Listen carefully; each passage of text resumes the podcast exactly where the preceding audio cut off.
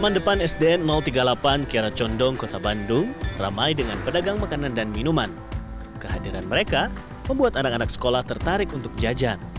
Harganya pun bervariasi, mulai dari Rp2.500 hingga Rp10.000 tergantung jenisnya. Hal yang sama juga terlihat di sekitar SDN 028 Gumuruh, Kota Bandung. Berbagai macam makanan, mulai dari bakso, cilor, kue cubit, hingga es puter, selalu ramai saat jam istirahat. Keberadaan para pedagang tersebut tidak bisa dilarang oleh pihak sekolah. Namun, melalui sosialisasi oleh wali kelas dan guru, para murid diajarkan mengenai makanan sehat dan didorong untuk membawa bekal makanan dari rumah. gitu ya sehingga eh, anak pola makannya juga terja- terawasi eh, menginikan juga limbah ya karena anak membawa bekal missing dengan minuman tumbler itu sendiri. Eh, kalau untuk ke pedagangnya, kita lebih meminta untuk tidak menggunakan bahan-bahan berbahaya seperti pewarna tekstil gitu. Jadi eh, sebisa mungkin gitu, sebisa mungkin eh, jualah makanan-makanan yang sehat gitu, karena berpengaruh juga ke kesehatan anak-anak.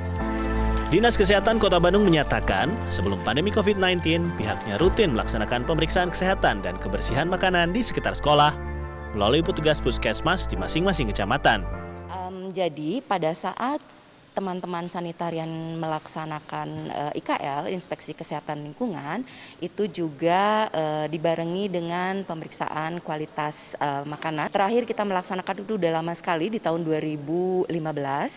Jadi pada saat itu memang kita menemukan eh, makanan yang eh, tidak memenuhi syarat.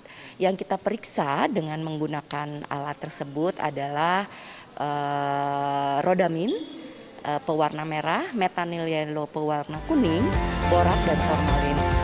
Menurut dokter ahli gizi Johannes Chandrawinata, anak-anak berada dalam fase pertumbuhan yang membutuhkan banyak asupan gizi.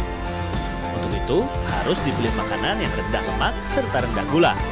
Sementara dalam jajanan sekolah, banyak terdapat makanan yang mengandung lemak jenuh tinggi karena menggunakan minyak goreng yang dapat memicu kolesterol. Sebaiknya, orang tua membekali anak dari rumah makanan atau camilan yang sehat. Misalnya, buah-buahan, susu, atau yogurt. tapi tentunya kita harus memperhatikan juga cara-cara penyiapan kita harus juga memperhatikan cara-cara penyiapan makanan supaya aman ya supaya tidak basi pada saat dikonsumsi anak tersebut ya jadi harus segar dan maksimal dikonsumsi dalam waktu 6 jam setelah dipersiapkan. Meski demikian, Dr. Jonas menyatakan anak-anak boleh diberi toleransi untuk jajan di sekolah setidaknya satu kali dalam seminggu. Tim Liputan CNN Indonesia.